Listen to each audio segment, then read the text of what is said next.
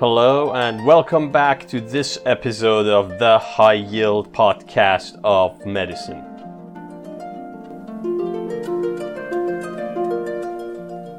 In this episode, we will discuss systemic sclerosis, also known as scleroderma. What is the pathologic triad of scleroderma? It's a triad of autoimmunity, collagen deposition, and fibrosis in different organs, specifically skin, together with a vasculopathy. Why the vascular pathology in the course of scleroderma is referred to as vasculopathy but not vasculitis?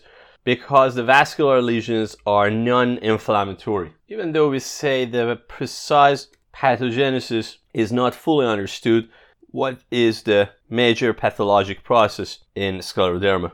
It's autoimmune vascular endothelial damage as well as fibrosis due to excessive fibroblast activation mediated by transforming growth factor beta. This TGF beta is considered the major mediator. Remember, we have excessive deposition of types 1 and 3 collagen in the course of the disease. What's the basis of classification of systemic sclerosis?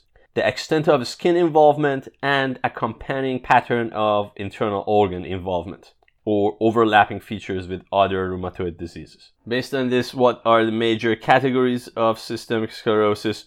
It's limited cutaneous systemic sclerosis, diffuse cutaneous systemic sclerosis, and systemic sclerosis overlap syndrome. There's also this small subset of patients that have no detectable skin involvement. In other words, they don't have the scleroderma, derma condition.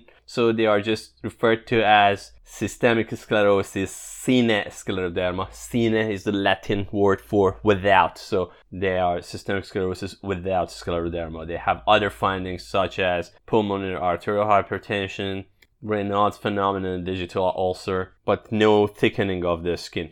What other rheumatologic disorders can be seen in the overlap subtype of systemic sclerosis?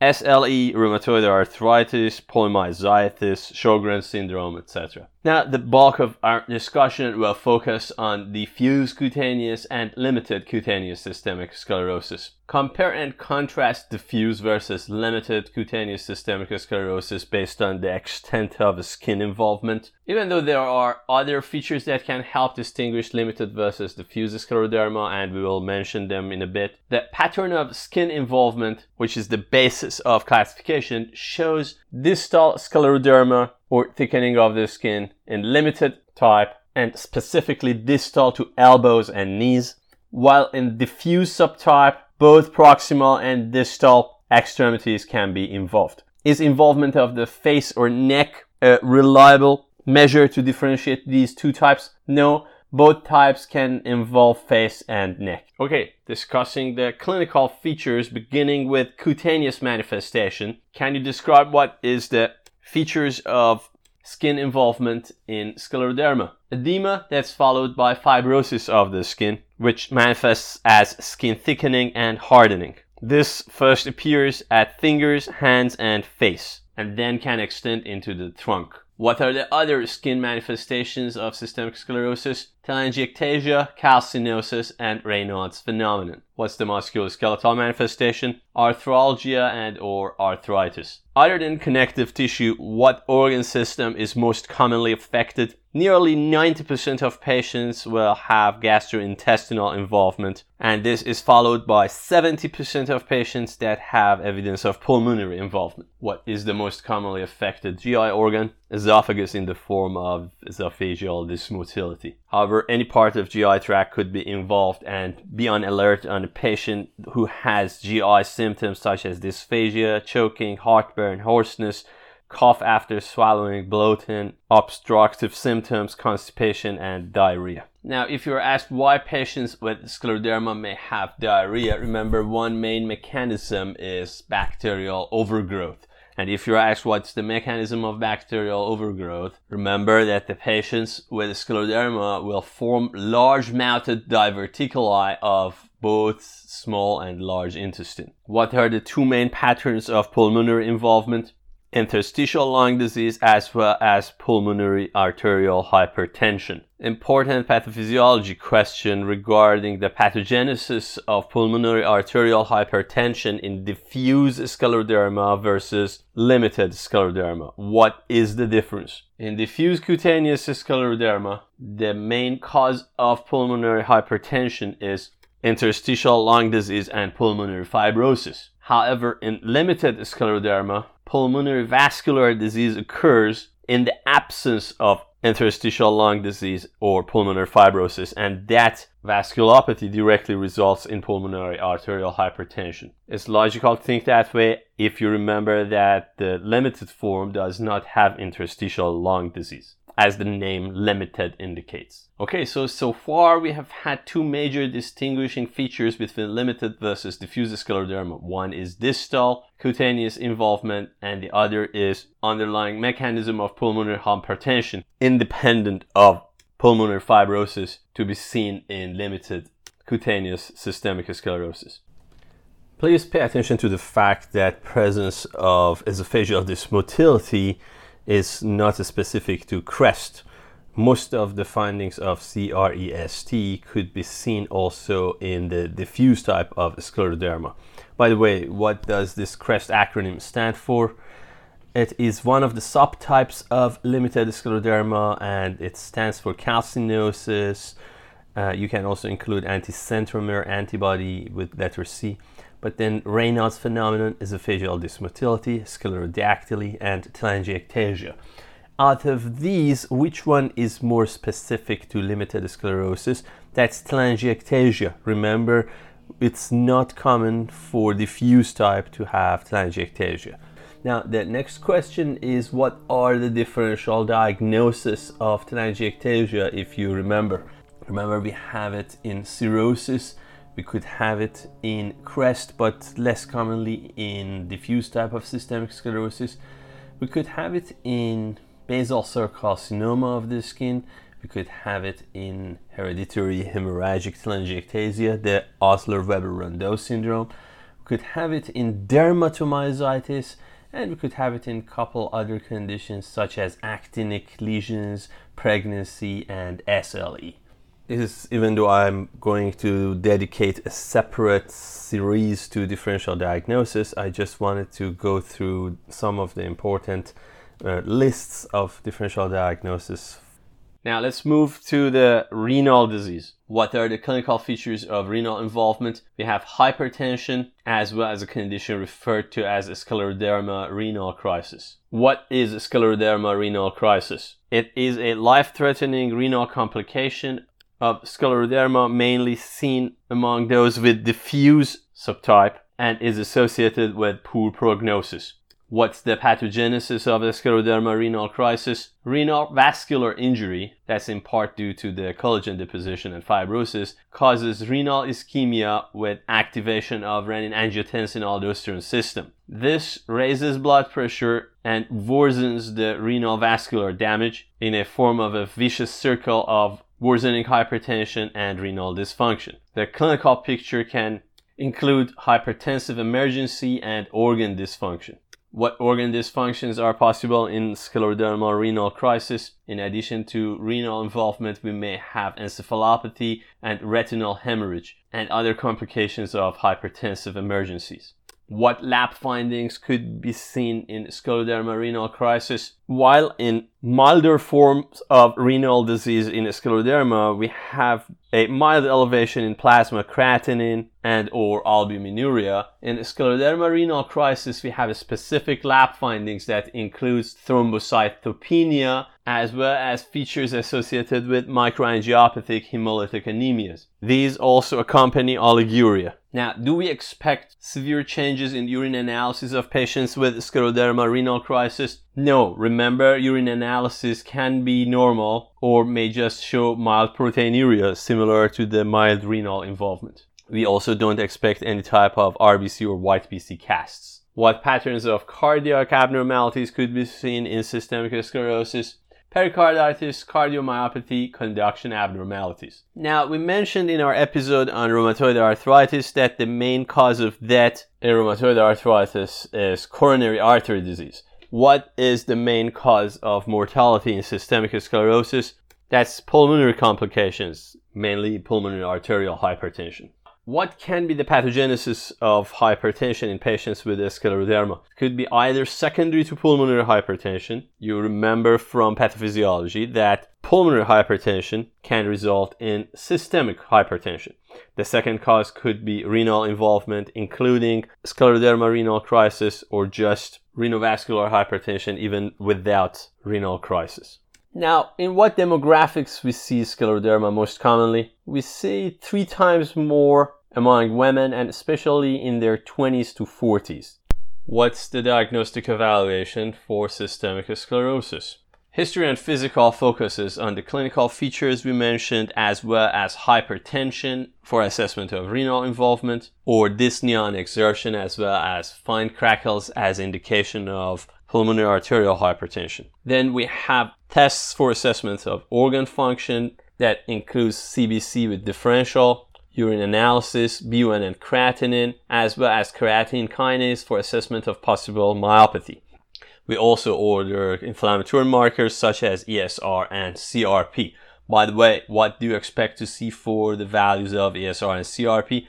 ESR is usually normal given the fact that, as we mentioned earlier on, it's a non-inflammatory vasculopathy that causes scleroderma. Finally, we have serologic confirmatory lab tests. What are the serologic markers of value in systemic sclerosis? Well, we initiate with antinuclear antibodies similar to all other connective tissue or rheumatologic disorders. And you know that ANA, therefore, is not considered a specific antibody. However, what pattern of antinuclear antibody can make it more specific for a subtype of systemic sclerosis?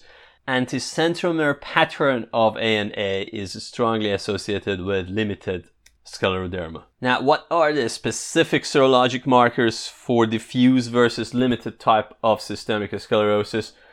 For the diffuse type, SCL70, also known as anti-topoisomerase 1, is highly specific but non-sensitive as it is only present in 30% of patients with diffuse scleroderma. Another specific antibody is anti-RNA polymerase 3, while the most specific antibody for limited type systemic sclerosis is the anti-centromere antibodies. It's not considered highly sensitive either as it is only present in up to 50% of patients with CREST or limited scleroderma. True or false, patients with CREST or limited scleroderma do not have SCL70. That's false up to 20% of patients with limited scleroderma and up to 30% of patients with diffuse scleroderma have SCL70, the anti-topoisomerase antibodies. True or false, given the GI involvement is the most common organ involvement, all patients also require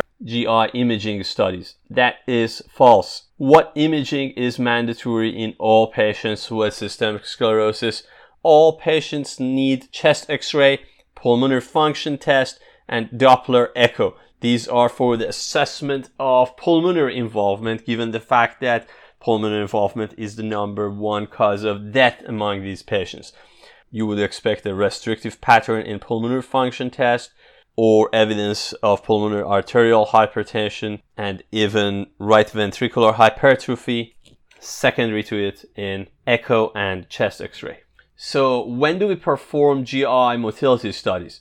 Assessment of GI dysmotility such as esophageal hypomotility is performed only if patient presentation indicates so. For example, if patient has heartburn, we may perform esophageal manometry. Now, what could be the changes in manometry if esophagus is involved in scleroderma. Please remember that fibrosis mainly affects lower esophagus, therefore manometry will commonly show not only hypomobility, but also incompetent lower esophageal sphincter. True or false? In CREST or limited scleroderma, the involvement of lower esophageal sphincter is due to involvement of Auerbach's or myenteric plexus. That's false, remember. The reason for lower esophageal sphincter dysfunction in CREST is fibrosis of muscularis, contrary to achalasia in which mesenteric or Auerbach plexus is dysfunctional. And please always remember these two conditions as the differential diagnosis of decreased or absent esophageal peristalsis in manometry. Okay, now is the time to finally compare and contrast limited scleroderma with diffuse scleroderma. Please remember both types belong to systemic sclerosis. Even limited scleroderma and CREST are still considered systemic disorders. And the name limited versus diffuse only indicates the extent of skin fibrosis. Okay, as we mentioned earlier on, in limited scleroderma, the skin involvement happens distal to elbows and knees, while in diffuse type, both distal and proximal extremities could be involved. While in both types, face and neck could be involved, and in both types, we may have pulmonary hypertension. In limited scleroderma, the cause of pulmonary hypertension is pulmonary arterial vasculopathy, while in diffuse scleroderma, we have interstitial lung disease and lung fibrosis as the possible underlying cause. Remember, in the limited scleroderma, we do not have interstitial lung disease. The other clinical difference is that limited scleroderma is associated with more benign course and overall better prognosis. Another important clinical feature is limited scleroderma has long-standing Raynaud's phenomenon before other features emerge. In terms of serologic assessment, remember limited scleroderma has anti-centromere antibodies or anti-centromere pattern of ANA, while diffuse scleroderma has SCL70, also known as anti-topoisomerase 1. Okay, now let's discuss the management. Even though there is no cure for the diffuse type systemic sclerosis, we can still slow down the course of limited type as well as managing the organ complications. So when do we use corticosteroids in the course of systemic sclerosis? We use them for controlling the flare-ups or for inflammatory myositis and pericarditis. Again, remember corticosteroids have no place for management of diffuse type systemic sclerosis itself as they can't slow the progression of disease. Remember, we mentioned that we have a non-inflammatory vasculopathy as the core of pathogenesis. Now, what's the use of methotrexate? Methotrexate, however, could be used to slow down the course of limited scleroderma. So once more, for flares, we use corticosteroids. For limited scleroderma, we use methotrexate. Now, what do we use for Raynaud's phenomenon? We use calcium channel blockers such as nifedipine.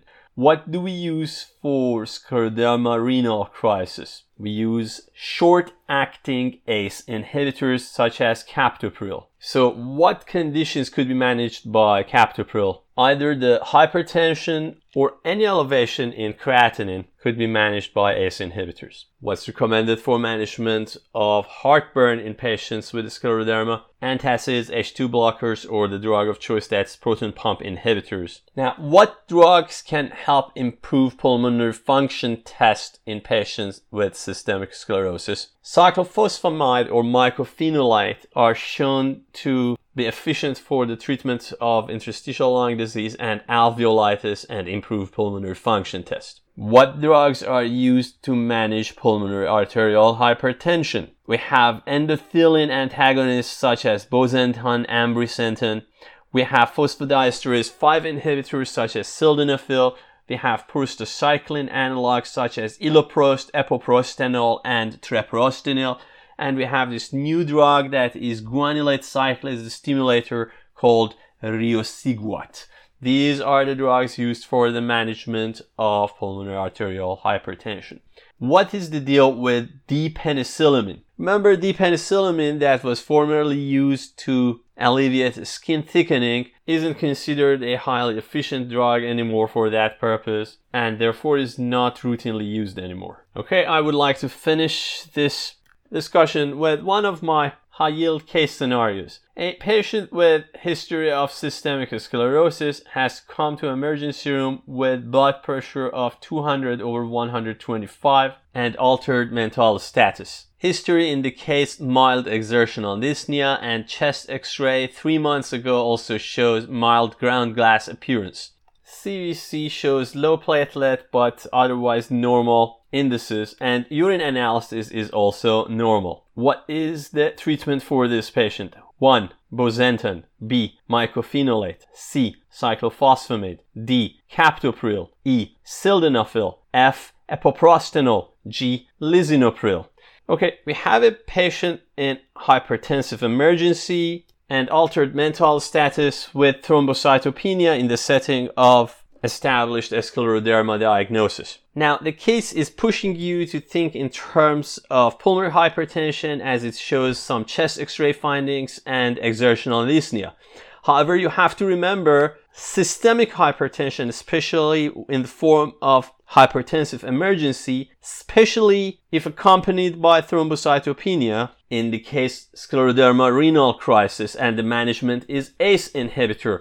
In other words, the drugs for interstitial lung disease such as mycophenolate or cyclophosphamide, or the drugs for pulmonary arterial hypertension such as bosentan, sildenafil, and epoprostenol are not useful at this very moment because patient requires emergency management of his scleroderma renal crisis. Also, we do not have enough evidence that shows documented pulmonary arterial hypertension. Now we are left with two ACE inhibitors, captopril and lisinopril. So which one is the treatment of choice? Please remember that treatment of choice for scleroderma renal crisis or hypertensive emergency due to that is short-acting ACE inhibitors such as captopril, not a long-acting ACE inhibitor such as lisinopril. The answer is captopril. So, true or false, if a patient with scleroderma renal crisis has significantly elevated creatinine, ACE inhibitors are contraindicated. That is false, and this is perhaps one of the very few exceptions in which we still administer ACE inhibitors even if patients' creatinine is significantly elevated. Now, a follow-up question may ask you, what do you expect in this patient's peripheral blood smear? Remember the findings associated with microangiopathic hemolytic anemia, such as fragmented RBCs and schistocytes. And with that, we finish our discussion of systemic sclerosis. Thank you.